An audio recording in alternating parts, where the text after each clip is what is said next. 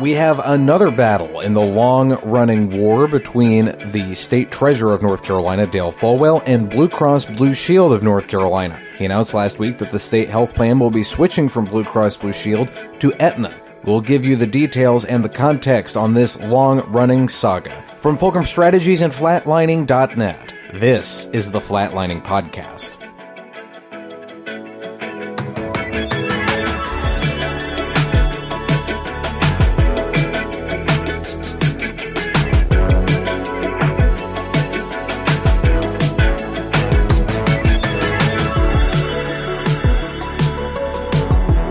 Everyone, and welcome to the Flatlining Podcast, the podcast that brings you great healthcare analysis and discussion each week.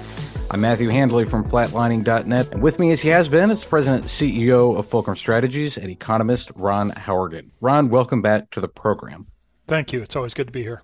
Today, we're spending our time talking about a current issue in our company's home state, and that's in North Carolina. And that is the decision by the North Carolina state treasurer to switch the state health plan from Blue Cross Blue Shield to Aetna. But in order to do that, I want to have some backstory, Ron, and some context here, because this is a just a, an episode in a long running saga. Um, you could even say some sort of war or battle, battle, if you will, between the state treasurer and Blue Cross Blue Shield North Carolina. And I guess I guess we should start with this: is who is Dale Folwell, the state treasurer? Um, Dale is a, uh, I think, a CPA accountant by background who mm-hmm. won election as state treasurer. He's now been reelected once, so um, sort of two elections ago. Um, and he came into the state treasurer position um, on a platform of wanting to take a serious look at the state's budget and try to cut that budget wherever possible. Not a bad thing mm-hmm. to want to do if you're the treasurer. Um, and so that's sort of Dale, a little bit about Dale's background. And he's previously he was in the North Carolina House. Mm-hmm. Um, I believe he's had one run for lieutenant governor, which he lost. I don't recall what year that was in, but that did come up today as I was prepping for the program. Mm-hmm. And he he definitely sees himself because and he says this on, on a number of interviews on CNBC and others that he sees himself as the protector of the purse for the state of North Carolina. Yeah, he's clearly a fiscal conservative. Um, and, and you're absolutely right. He wears that I'm the protector of the purse and looking at the state's budget um, as a, a, badge of courage. And, and again, you know, anybody looking at governmental budgets and trying to make sure that, that we're spending tax dollars appropriately is not a bad thing in and of itself. Mm-hmm.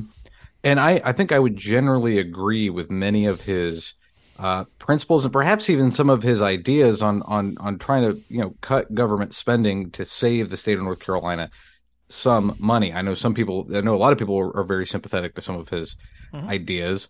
Um, but one of those th- one of those things, as we've talked about before, that he identified in the state budget is the cost of the state employees health plan, both the cost of the pension and the state employees health plan. He seems to like talking about the two at the same time, even though they're two different things he needs to tackle. Back in 2019, in February, he spoke and testified at the North Carolina State House in the Health Committee. And uh, he said this as part of his testimony when he's talking about the state health plan. I was called last week by a senator who got visited by uh, five different hospitals. And the person called me because it actually dawned on them after the fifth visit that A, they were all saying the same thing. But more importantly, he dawned on this particular legislator that this is y'all's problem. I just have responsibility for trying to fix it. Even though the state health plan spends over $3 billion a year, the state auditors do not have access to vendor contracts and cannot independently verify that the state is receiving the proper contractual discounts. Doesn't matter what chamber you're from or what party you're a member of. I don't think anybody in this room wants the state treasurer paying bills when we don't know what the bills are for. Right. So that was back in February of 2019, and he was taking issue with the fact that he couldn't see the prices in the healthcare contracts between Blue Cross Blue Shield, which was the network for the state health plan, and what they pay the providers. So how I mean, I guess Ron because what they do because the state of North Carolina is a self-funded payer. They're they're the ones paying for the health care. It's not insurance in the same way that a lot of employer-based insurance is. Does the state treasurer or the auditors for North Carolina have a right to see those contracts? Um, yes and no. Okay, so you know this is sort of mostly true what he's saying, but not completely true. So, do you have the right to see the contracts um, and see exactly how much Blue Cross has negotiated to pay for a specific doctor, a specific hospital for a certain service? No, you don't. Those contracts have confidentiality clauses in them. One that protects that hospital from having it be public information how much they've agreed to sell their services um, to uh, to Blue Cross for, and also protects Blue Cross from the hospital relaying that information. So he can't, and, and he tried and, and was was not allowed to see how much, you know, the University of North Carolina Medical Center um, has agreed to sell their services to Blue Cross or Duke University or Rex or Wake or anybody else. Okay. Mm-hmm. Now the part that's sort of not really true it's not like they're willy nilly paying bills and he couldn't call for an audit. Right. He absolutely could call for an audit, and an external agency could come in, a, a, a, CPA firm or a law firm, and they could come in and sample claims to make sure that Blue Cross was really paying according to the contract.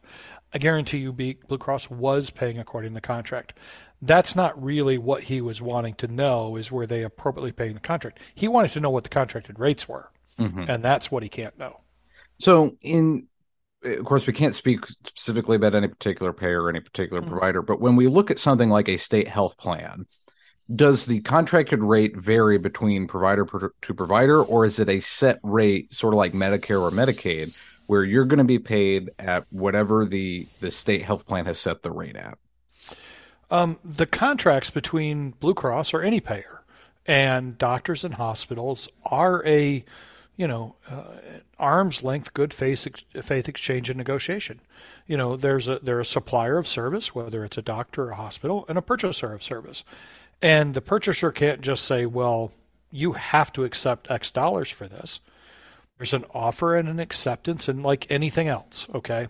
So there is a variation between hospitals and how much they get paid, between doctors and how much they get paid. Um, and that's one of the things that I think bothered Dale was that there wasn't one uniform fee schedule. Now, he could, and he tried later, to say, well, I'm only going to pay X. The problem is that in a free market capitalistic society is somebody who sells their services could say, I'm not selling for that. Right. And could refuse to accept it. And then you really don't have uh, a network. Now, one of Dale's issues from the beginning, and it's an issue, okay, so so that people don't think he was just barking up the wrong tree. If you look at per capita spending for the North Carolina state budget and compare it to the South Atlantic as a region of the United States overall, we spend more money per capita for health and hospitals in this state than either of those, than the United States average or even the, the our region. Mm-hmm. We spend less per capita for public welfare. That's mostly Medicaid, social programs like that. We spend less per capita for K through 12 education. We less we spend less on highways and roads, less on police, less on corrections. The only area where we spend more than the rest of the country is health and hospitals. that's one of the reasons why he focused on it. Was he said, "Well, this must be an area where our budget is way out of whack," and he went after it. Mm-hmm. But but again, it's yes, these are all individually negotiated contracts. They vary. Um, it depends on what the supplier of the service is willing to sell it for and what the purchaser of the service is willing to pay for it. So let's talk then about who drives the cost for the state health plan then. Is it Blue Cross Blue Shield? Are they the ones driving up the cost? Or would you say it's I mean, I'll I'll give Dale some credit that he hasn't gone after providers necessarily and saying they're the greedy, greedy doctors. He seems to have more of a bone to pick with Blue Cross. But who's driving the cost here? Is it Blue Cross or more of the providers? Well, so I think his issue with Blue Cross is is more that they didn't just do exactly what he wanted them to do. Okay. You know, they didn't fall into line. You know, Blue Cross or any payer, if you will, um, to a large degree, if you think about the cost of healthcare as like a package, what Blue Cross does is put a bow on it you know, I mean, the part of their part of the overall healthcare cost is, is relatively small. They're administering it. The bulk of the cost for healthcare has to do with how much you have to pay for a delivery and a knee, knee surgery and to see mm-hmm. a doctor and to. So you know, it's it's an awful simplified way to say, well, the providers are driving up the cost. They're 85% of the price of the product. Now, there's a lot of factors that make North Carolina a more expensive state than a lot of other states. Um, factors like almost a complete lack of competition. Right. Um, there are a hundred counties in this state, and there are only, I think, three counties that have any hospital competition, mm-hmm. and that's you know Mecklenburg, um, Winston Salem, and, and Wake County. Mm-hmm. Forsyth, Mecklenburg, Forsyth, yep. and Wake County. So the rest of the 97 counties are one hospital towns, if you will. Mm-hmm. Um, that's a problem. You know, we have certificate of need here, where you you can't just open up competition for ambulatory surgery centers and MRIs. That drives up cost. Um, we have a relatively unhealthy lifestyle in North Carolina. That drives up cost. So, mm-hmm. you know, there's a lot of factors that make us an expensive state for everything from economic factors to health status factors. Um, but I don't think it's fair to say Blue Cross is driving up the cost. Uh, mm-hmm. You know, nor is it fair to say that providers are just being greedy. Now he mentioned in that testimony that he he he thinks the auditors aren't able to verify the contractual discount that Blue Cross is offering them. How, how can a state health plan verify the contractual discount that they're getting? Well, the auditors could verify that they that Blue Cross is paying according to the contract. What he meant by verify the contractual discount is tell him how much, you know, mm-hmm. how much United or how much UNC is getting paid to do a delivery right or to take care of a cancer patient that's what he really wanted to know because he wanted to know how much unc gets paid compared to how much duke gets paid compared to how much rex gets paid to moses cone to you know and that he can't know um, mm-hmm. It's interesting that to me that he picked an institution like UNC. Granted, it probably sees a lot of state employees because it's in a it's in a you know well populated area in, in the Raleigh Durham Triangle area. But wouldn't that be necessarily more expensive than what they would pay at a hospital, say in you know Vance County or somewhere out in Henderson County? Um, yeah, you know, you would expect, especially a teaching uh, institution, to be significantly more expensive than a rural hospital. I think he picked on UNC because it also is a you know state funded, publicly mm-hmm. funded institution. Right. You know, part of his argument was, well, wait a minute, I'm sending you state money, you have to tell me this stuff. Um, and UNC said, no, I, I, actually don't. And the courts actually agreed with him. Mm-hmm. Now, you, you teased on it a, a, few minutes ago that he tried to create a solution for this, uh, what he saw as a problem. And it was called what he called it his clear pricing project. And here he is in his own words on the state health plan YouTube channel back in June of 2019, so several months after his testimony to the state house, uh, explaining his new initiative. Hello, I'm State Treasurer Dale Folwell. One of my greatest responsibilities as keeper of the public purse is managing the state health plan, which provides health care to more than 727,000 state employees and dependents who teach our children, protect our streets, pave our roads, and perform the other important core functions of state government. As part of my job, I'm always looking for ways to make sure your state health plan is financially stable and here for you in the future. Right now, the plan is on an unsustainable path because no one knows what health care really costs. That's why we're implementing the Clear Pricing Project. We want to increase transparency, lower cost, and push the power down to you, the consumer. Why? Because everyone has had this experience or knows someone who has. You go to the doctor because you or a loved one are sick or hurt. You sign some paperwork, pay your copay, get seen by a provider, and then go home. Hopefully you're feeling better, but then you get a long explanation of benefit statement that might be confusing. Then you get the bill. You're looking at it and thinking, how could it cost this much? What is this charge for? What in the world is a facility fee? In other words, we don't consume health care, it consumes us. We want health care to be just like everything else you purchase. We're going to do this by setting our own transparent rates so that we and you know exactly how much medical services cost before you consume them. We're going to reimburse providers at the rates set by Medicare, plus, on average, an additional 82%. Some primary care doctors, mental health specialists, and rural hospitals will get pay increases under these new rates. It will also save the state and taxpayers like you approximately $286 million. Members of the plan will save more than $50 million, which may allow us to lower premiums, copays, and deductibles in the future. Providers who currently care for state health plan members like you should accept our new reimbursement rates because it's the right thing to do to bring transparency back into healthcare pricing. If you have the opportunity, please talk to your healthcare provider about partnering with the plan to reduce cost and keep your plan financially sound.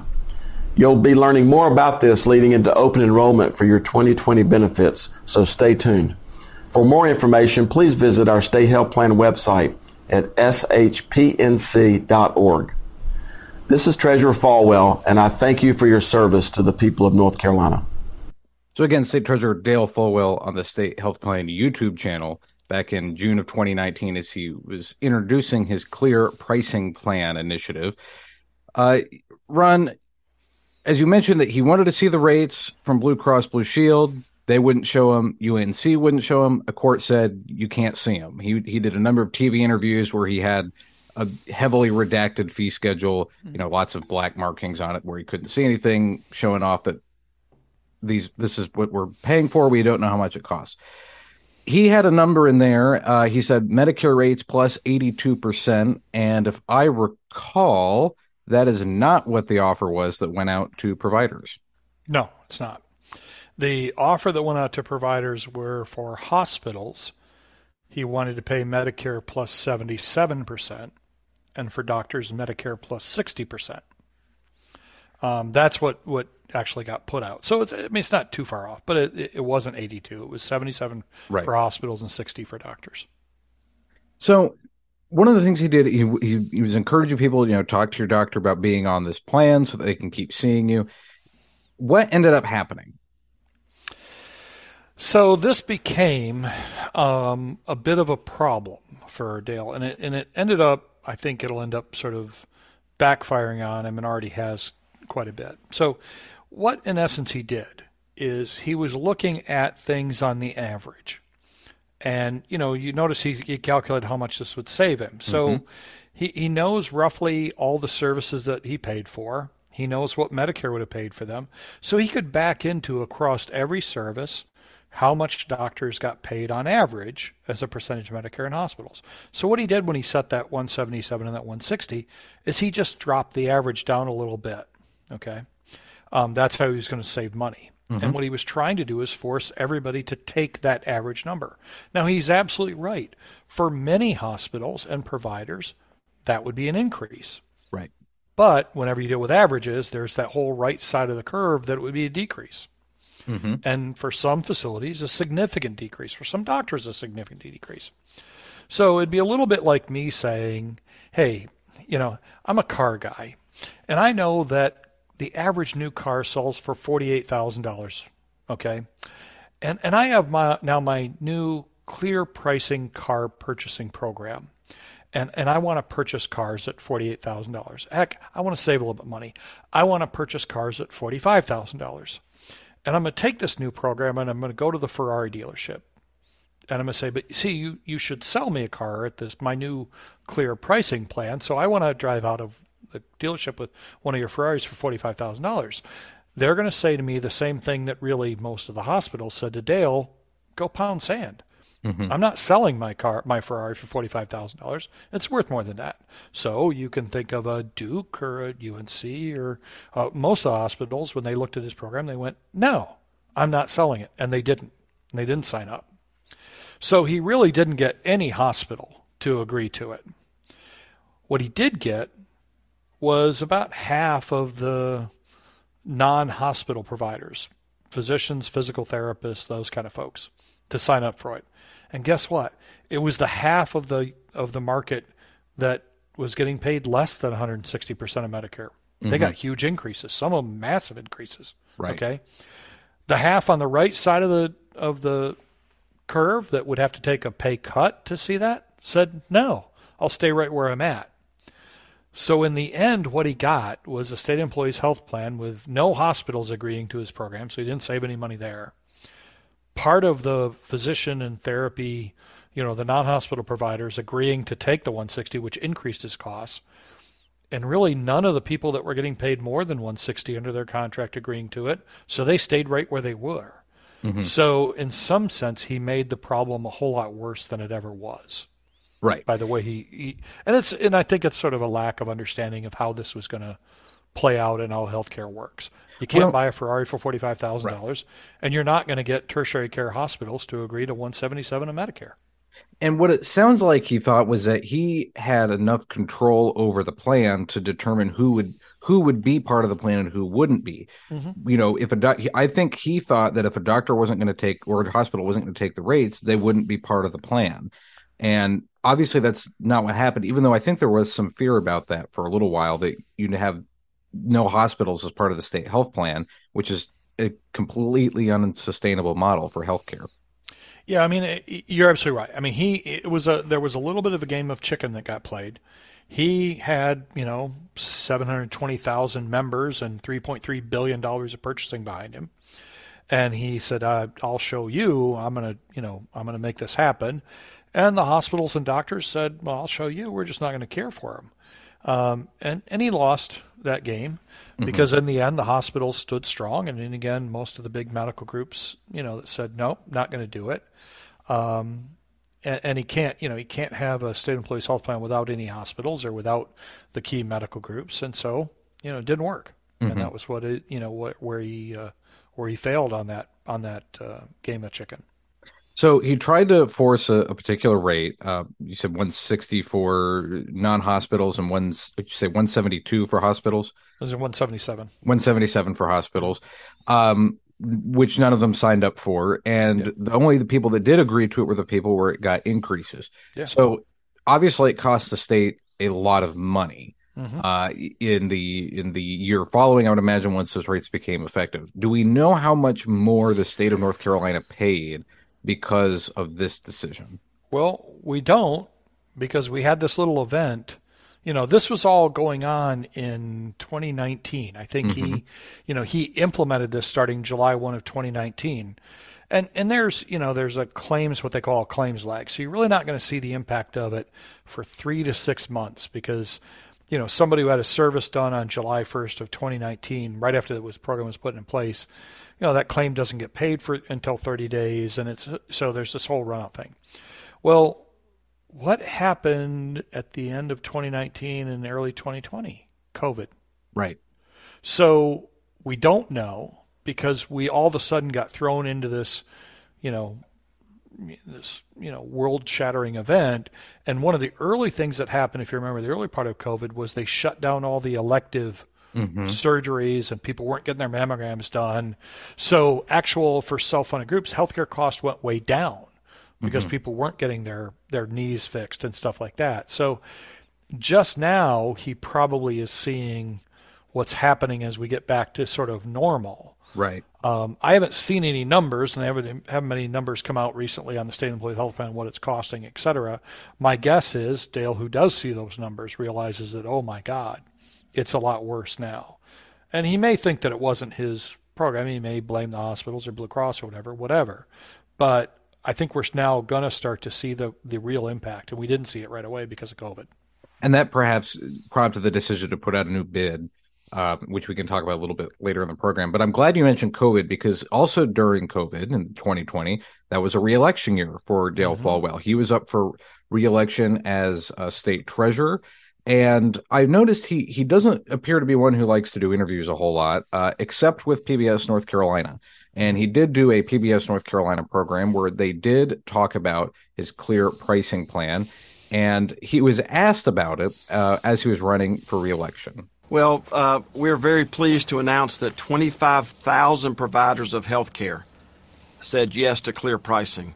And to show your viewers, uh, as you've seen before, when I attempted to find out what the state health plan was paying for health care, this is what one big healthcare conglomerate in North Carolina sent me. This is the master price list of what people are charged for health care in North Carolina. Every single page was completely redacted.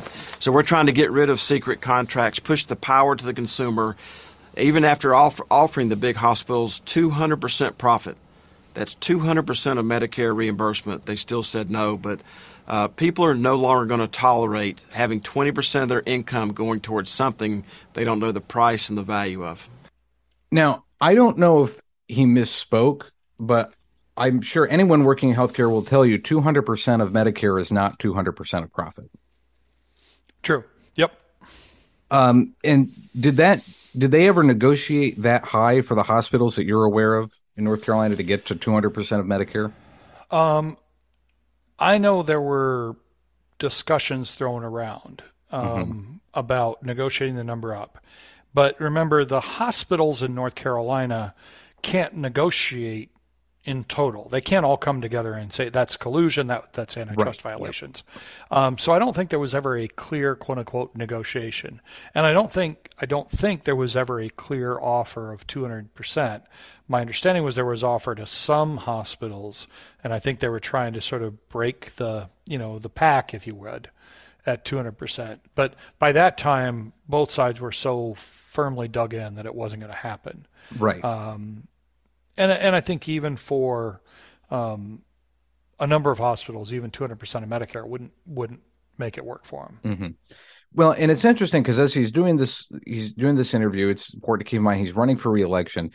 I, I don't want to necessarily accuse him of bait and switch, but his messaging appears to have changed when we got into 2020. It seemed to be less about how much it costs the state and more about this is really good for consumers because we'll have transparent pricing laws. I'm curious what you make of, of that shift. Well, so there was, you know, there was obviously this the electionary shift, um, and we're we're looking for the, you know, and every politician does it. I'm not, I'm not, you know, mm-hmm.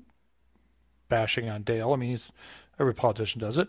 Um, you know, we're looking for that thing or that soundbite that's going to fix. Um, I also though found it was interesting that the comment about 25,000 healthcare practitioners mm-hmm. signed on. Okay. Here's what like I found was interesting. Sounds like a big number. You think, my God, that must be every doctor there. It is twice. There's only hmm. 16,000 doctors in the state of North Carolina. So now he said healthcare practitioners, which includes physical therapists, occupational therapists, speech therapists, mm-hmm. includes lab workers, includes. So I, first of all, I, I I don't believe the number was actually 25,000 individual healthcare practitioners. I think they were doing a lot of double counting, and part of that is if you were a physical therapist, let's say that worked at three different addresses, you got counted three times. Hmm. And and it, it's hard to really to have an accurate number, but it was also designed to sound like everybody and their brother signed on, which they didn't. Right. Um, a large number of physicians clearly didn't, especially the physicians who were, you know, where a lot of the money's being spent, and none of the hospitals did. So, you know, at this point when he's running for reelection, it's all about sound bites, et cetera. And I'm sure there were equally inaccurate sound bites on on the side of the hospitals if they were asked. Right. Absolutely, but and, and, but as you mentioned just a few moments ago, it was about half of the non-hospital uh, providers that signed on to it. The other yeah. half said no. Yeah. It, as as we keep talking about, and remembering that he's running for reelection when he's doing this interview, he he was asked about this, and he gave kind of an interesting answer that he, he was asked about whether or not patients would shop around for health care if they had yeah. true price transparency. And I want to play for you that soundbite as well. Well, they'll be able to determine the price and value. So where we're going is number one with bundles, and you know I'm an old motorcycle mechanic, so I, uh, the body I think of is termed as carpentry, plumbing and electrical. So we're going to bundles for carpentry, which is knees, hips, and, and rotator cuffs, so that when people go in and get that surgery, uh, they pay one price. So that's going to be clear pricing in and of itself. But secondly, the opportunity for North Carolina for us to be a medical tourism destination. For by having clear pricing, get rid of secret contracts, we would be able to drive tremendous uh, economies into our medical industries across North Carolina if we were known as the state with transparent health care pricing and billing. How does that tie in, though, with the state health plan if, if we become a medical tourism state?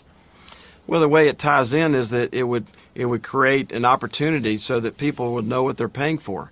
You know, I've got an explanation of benefit sitting right here, and uh, as your viewers know, I went through an intensive care stay with COVID 19 in March, I can't tell you if this EOB was for my uh, my COVID experience or my gallbladder being removed five years ago. People get these bills in the mail and they really don't understand the value and the price of what they got. I believe that if you push the power down to the consumer and give them the tools to consume, that they'll figure out where the value and the price is, and that ultimately will be good for everybody, especially those of lower income and fixed income. again, that's Dale Folwell in PBS North Carolina back in November of 2020. Uh, excuse me, September of 2020, as he's running for reelection, uh, talking about whether or not patients would travel for price tra- price transparency. Excuse me, Ron. There have already been several laws passed about price transparency. We've talked about them before, and we've also talked about their lack of enforcement by uh, HHS. Um, but so far, in general, have we seen patients traveling because there's price transparency? Um, we we haven't, at least not inside the country. I mean, mm-hmm. we've heard of people traveling outside of the country, sure. not so much for price transparency, for but significant price reductions. We heard about people getting pharmacy, you know, medications out of Canada for those reasons. But mm-hmm. inside the country, that's very infrequent that people actually, you know, travel because of price transparency. One of the things that's important to understand about the concept of price transparency is it makes it's logical until you understand the inside of the beast on well why can't i know how much my cost is going to be why why can't there be some place where it's published on how much you know my care is going to cost well one of the reasons is there are over 10,000 different procedure codes for something a physician can do. Mm-hmm. Okay, so it, would be like saying, "Well, I want to go into a, uh, you know, into a uh, a restaurant and know that all the prices on the menu." Okay, the menu is the size of a telephone book. Okay, right. so you know, part of it is there's just so many different things that could happen. Each one of them has its own code. Each would have its own price. The other is, and and I know people it drives them nuts when they go to their mechanic and he goes, "Well, I don't know how much it's going to be till I get into it." Mm-hmm. Some of it's that too you know, if if Dale taking his intensive care stay for COVID said before he got wheeled into the ER, "Hey, how much is this going to cost me?" They'd go, "We don't know. It depends on how long you're here. It depends on how many drugs you use. It depends on whether we've got to put you on the ICU or right. the regular floor. It depends on. I mean." There's no way they're going to know ahead of time. It'd be like, you know, again, like calling up an auto mechanic and saying, "How much is it to fix my car?" And I'm going, "What's wrong with it?" Well, I'm not going to tell you that. You need to tell me how much it's going to be. Mm-hmm. It it does, it doesn't work that way in healthcare. So that's one of the problems, and that's what makes this whole concept of transparency difficult, and why there really isn't this sort of medical tourism. Now, the other thing I thought was hilarious, and and and I'm not I'm not trying to poke fun at one political party, but Dale's a Republican, and when he talked about medical tourism, he's like, he made the statement and get rid of contracts. Mm-hmm. Boy, that sounds an awful lot like socialized medicine to me. Yeah. I mean, I, am not sure he wanted to really talk about the fact that he what he was describing when he described about getting rid of contracts and having one fee is Medicare for all. Right. So probably ought to back away from that thing. And then the other thing that I found was hilarious, and this is a little bit of inside baseball, is we're going to bundles, you know, for mm-hmm. knees and hips. No, the state isn't going to bundles. Blue Cross, the people he was angry with, has already gone to bundles. Right. They did that for all of their, you know, their covered lives, state employees health plan, down to, you know, my little company that mm-hmm. has Blue Cross as their coverage. If one of my folks needed or I needed a knee replacement, I could get one of these bundles. And yeah, it does make sense. Dale's right. Bundles work. They're great. You can know ahead of time how much a knee replacement's going to be. You can plan for what your expense of that is going to be. Wonderful. That wasn't a state employees health plan thing. The the people he was angry at at Blue Cross did that long before the, him, mm-hmm. and they did it for the state employees health plan too. Right. Right. So there was a lot in there to unpack to go, wow, Dale, you're you know you're you're really searching for reelection here, and you're saying an awful lot of stuff that you know really isn't your your idea. Right. And you know, it's it, you might if you're listening, you might be wondering, well, why didn't this, you know, why wasn't this more popularized that he said these kinds of things the election? That one, it's a down ballot race that people mm-hmm. generally don't care about. Two, the interview is on PBS North Carolina stations. And as much as I like some of the people I know that work for PBS North Carolina, it's not a very well watched network in the yeah. state. Uh, it's not, you know, WET in Washington or anything like that. Um, so he's he says these things, and it's interesting he talks about the medical tourism thing because I think really when people are actually going to shop around for healthcare, and it's when they have been asked to go get something done, and they it's not an urgent issue, and they have the time to go look up and see what it would be at different uh, facilities or hospitals. You know, for example, you need a mammogram. You might want to shop around to see where it would cost you, depending on on where you go. Although that's a preventative care thing, in which case it's it's more covered than than some other things. But do you think that that makes more sense for the kind of shopping around than the idea that if you have a hospital stay, you're going to shop around to figure out which hospital is going to charge you the less if you need to go to the ER? Yeah, I mean, and that and that's the problem is it it's just so complicated to try to shop for, you know, how much is my bypass surgery going to cost me at a hospital, um, and by that by the time you get into hospital stays, especially through the ER and stuff like that, people aren't looking at, at price or cost. They're not mm-hmm. shopping mm-hmm. from that perspective. The other thing to understand is that the vast majority of the people, um, you know, who have insurance coverage, like State Employees Health Plan, he might have gotten an enormous bill for, you know, there might have been an enormous bill for his COVID stay. He paid a very small fraction of that bill. Mm-hmm. So the, the the sticker shock of the bill wasn't his; it it was his employer's, the state employees health plan. Mm-hmm. And I do think it's interesting too. And I I don't want to I don't necessarily want to knock him for this, but the confusion over whether or not his EOB was for his COVID visit or for his gallbladder, um, they all have dates on them. Yeah. So I, I, was a little I was a little confused as to what that's about. I mean, I understand how they can be confusing because usually they're not super restricted. They might just have the CPT code on there, right. but um, and, and again, I mean, you know, going back to because I don't want this to be like the you know like I'm bashing Dale Folwell. No, I, I, think he made a mistake with the Clear Choice Plan. I think he got himself into a fight he couldn't win. I think it ended up costing the state money. But getting back to whether it's him or or the next treasurer or whatever, taking a look at the state's budget and saying why is it that we spend so much more than anybody else on health and hospitals, and if we could trim that number a little bit, we'd have more thing more money for things like K through 12 education, which we should be spending more on, for police officers, for you know uh, public welfare. You know, so I think his question and his desire to look at that part of the budget was well founded. I think he just did it the wrong way, and mm-hmm. and he went down the wrong path. Well, he won re-election uh, yep. by over 200,000 votes, about 52 and a three quarters of a percent of the vote. Mm-hmm. Um, and the big news that dropped last week is that they are switching the state health plan to Aetna. And um, of course, first reaction we hear is Blue Cross Blue Shield is going to sue for that. So, what do you think um, Aetna has offered him or the state of North Carolina that he would make that switch from Blue Cross Blue Shield? So, I think what's going on here is first of all, Dale's doubling down. Okay. Um, this whole clear pricing thing was a bad decision it ended up costing the state money. And instead of, you know, backing out of it and saying, you know what, this was wrong, let's try a different attack, he's going to double down. He's going to stay with this. I can force a single rate. I'm the biggest purchaser of healthcare here. Okay. And maybe he wins round two. I don't think so. Um, and so what I think Aetna has offered him is what um, payers will call a, you know, a client specific network or a narrow network. Okay. There are payers that will say for a client, a big client, hey, I'll develop a network just for you. You tell me how much you want to pay. I'll go out there and contract the network and I'll contract it at that rate. And so I think Dale has said, hey, I want to pay 160 of Medicare or whatever his new number is. And you go sign me up a bunch of doctors. Now, you'll notice that I said it's called a client specific network and or a narrow network mm-hmm. because not everybody will buy at that price. So what you'll end up with is, you know, either a network of only the people that will sign at that, which means some doctors and some hospitals, or maybe many doctors in all hospitals will say no. Okay. Mm-hmm. Um, and then you've got not as much choice as the state employees health plan, which means a, you know, a, a, teacher may have to break their relationship with their obstetrician or with their rheumatologist or their primary care physician. Okay.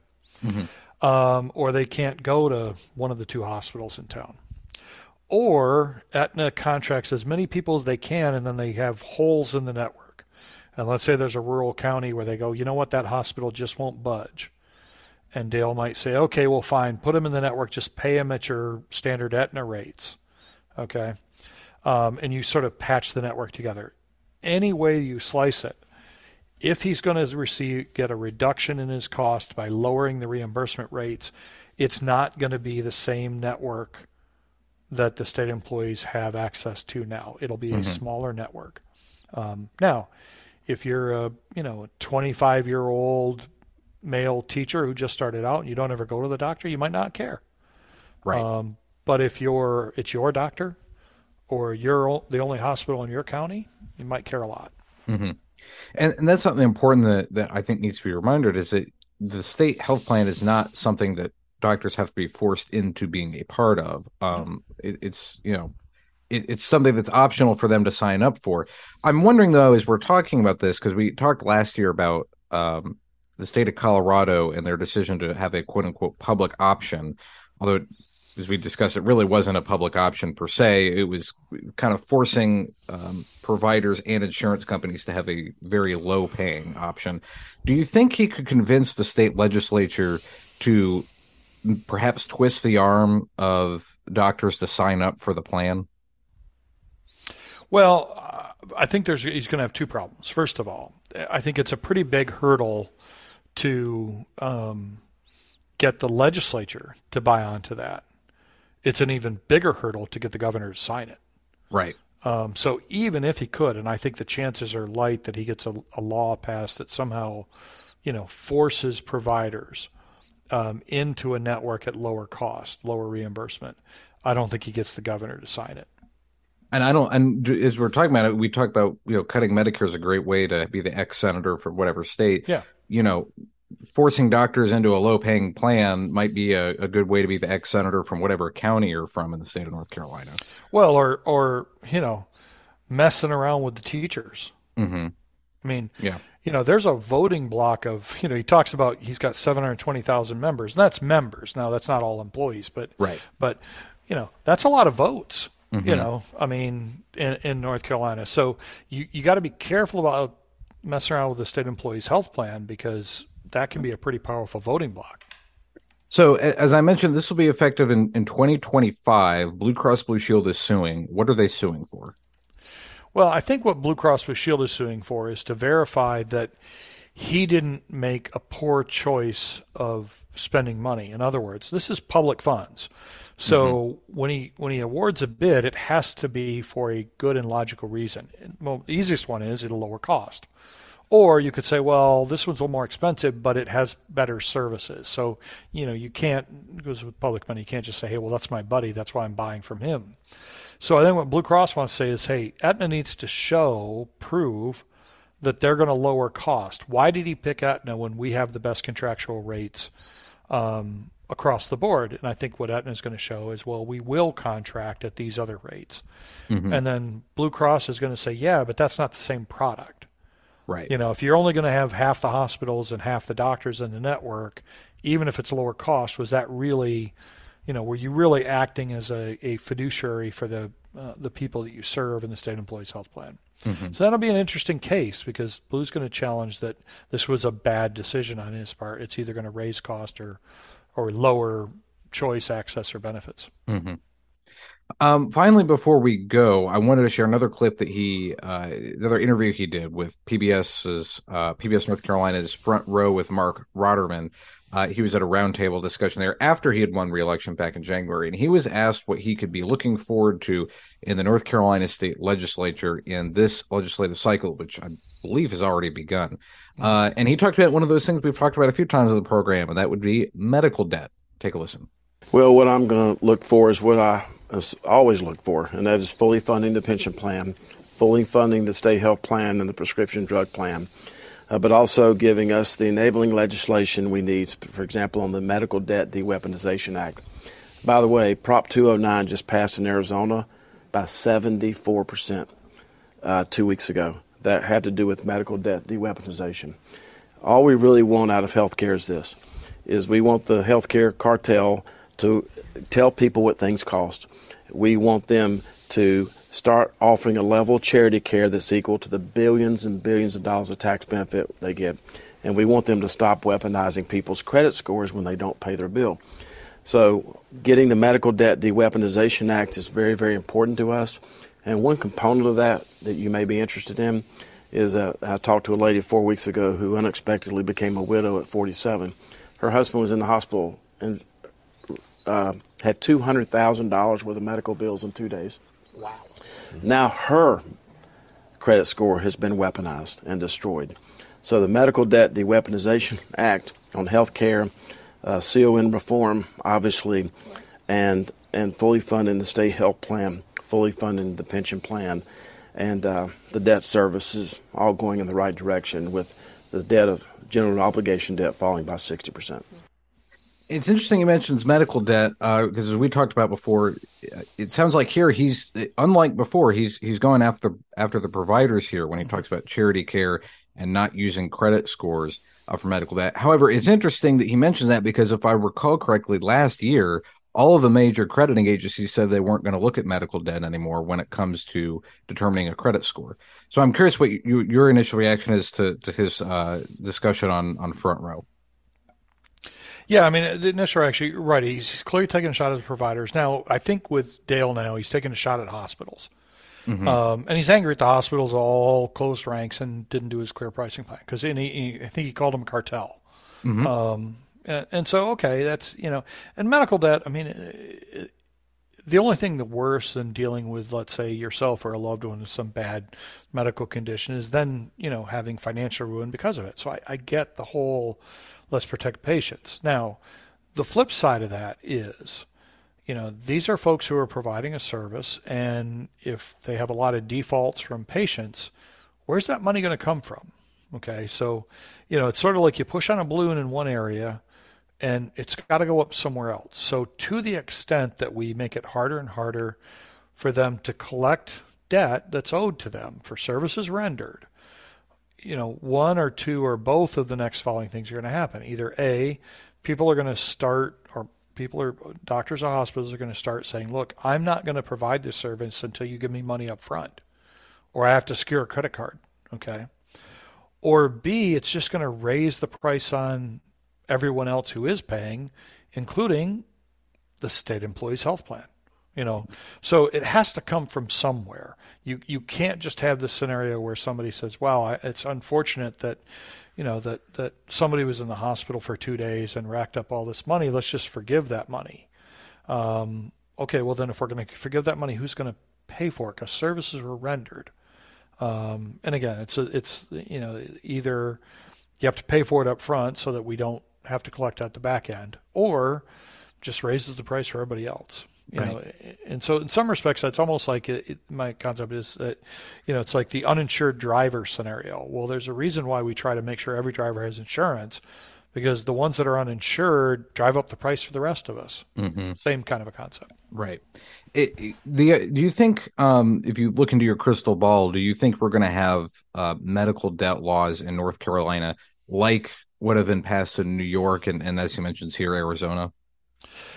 I don't think North Carolina is going to go as far as you know the laws in New York. I mean, I could see you know some some working around the edges laws around um, transparency and notification and stuff like that. I mean, um, I don't necessarily find it problematic that the credit agencies don't use that information, but a lot of these laws really go past sort of the credit agencies and start to try to protect the patient from collection services you know, mm-hmm. from the phone calls and all right. that other stuff. And and again, it's okay. Well, if you make it so that people can walk away from any kind of a debt, um, it increases the cost of that service for everybody else who is paying their bills. Mm-hmm. Um, the issue for me for medical debt isn't really around the collection practices or the transparency or anything. The core issue of the medical debt is if we're going to have a system where a huge chunk of the bill has to be paid by the patient, take the Affordable Care Act bronze plan, 40% of the expected expenses hit the patient. Mm-hmm. That's going to create medical debt. And if we're going to have a country where, you know, 30 million people don't have insurance, that's going to create medical debt. Right. If those two things weren't there, if we, and I know that's, you know, I'm not talking, it's, it's easy to say, it's utopia. If 100% of the population had insurance, and the insurance paid 95% of all the bills, we wouldn't be talking about medical debt because there wouldn't be any. Right. So. Mm-hmm. Uh, and keep looking to your crystal ball for a second, just because he mentioned certificate of need reform. Do you think that's going to come up in North Carolina this year? It comes up every year. Um, it's hmm. going to come up this year.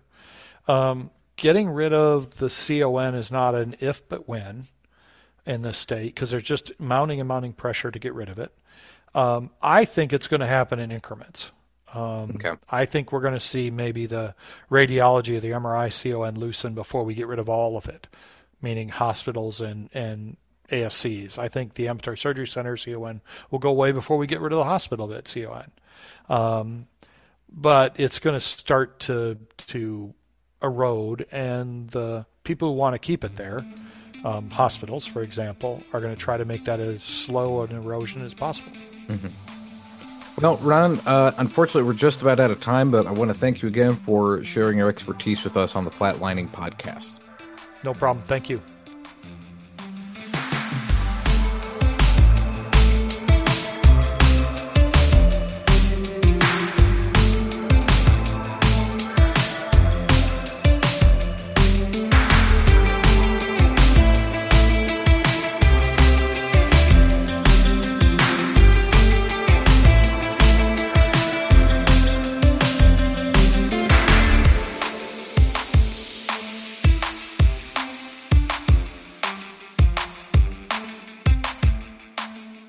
Finally, now let's turn to some federal healthcare news. Since the House has finally elected Representative Kevin McCarthy of California to be the Speaker of the House, things are finally beginning to move forward.